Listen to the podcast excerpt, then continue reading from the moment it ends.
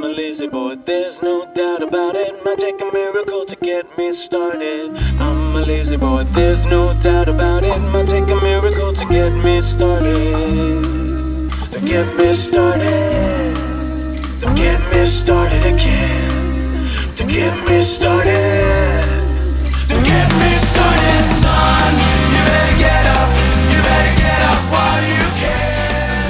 That's right. Uh, you better get up while you can, because there will come a day when you can no longer do that. Hey, it's Jason. I uh, just got out of the shower. I'm feeling really fresh and clean.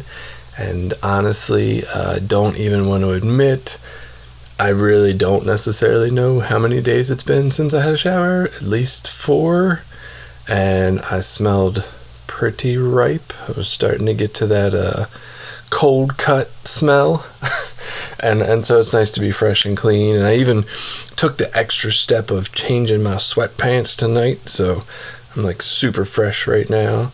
Uh, I don't know, man. I just uh, I think part of what I want to talk about that is realizing that like I'm not gonna necessarily thrive in all areas during a global pandemic, right? I don't need to take this time to you know, write a novel or conquer world hunger or you know, do, you know, cure cancer, like those would be great things if I can get to them. Um, but really, I also need to remember that at any point in time in my life, global pandemic or not, I have the right to just get by, right? I am allowed to not be incredibly successful every day. I am allowed to have rough days and rough patches and rough weeks where all I do is handle whatever it is life's throwing at me, throwing at me at the moment. Um, is deal with whatever feelings that are coming up for me in the moment. Is process whatever it is, you know, whatever learning experience is currently in front of me. It's not always about moving forward. Sometimes the goal is just to get through. And then, you know, later on, at a later point in time, we can move forward again, just like we did recently. And so that's kind of where I'm at today. I'm not overly upset. Did I did I think I should have showered yesterday? Probably, but that's all right. Like nobody got hurt in the not showering of me except my family members who possibly had to, you know, smell me a little bit. But they'll live. It wasn't torture and they're not overly around me anyway.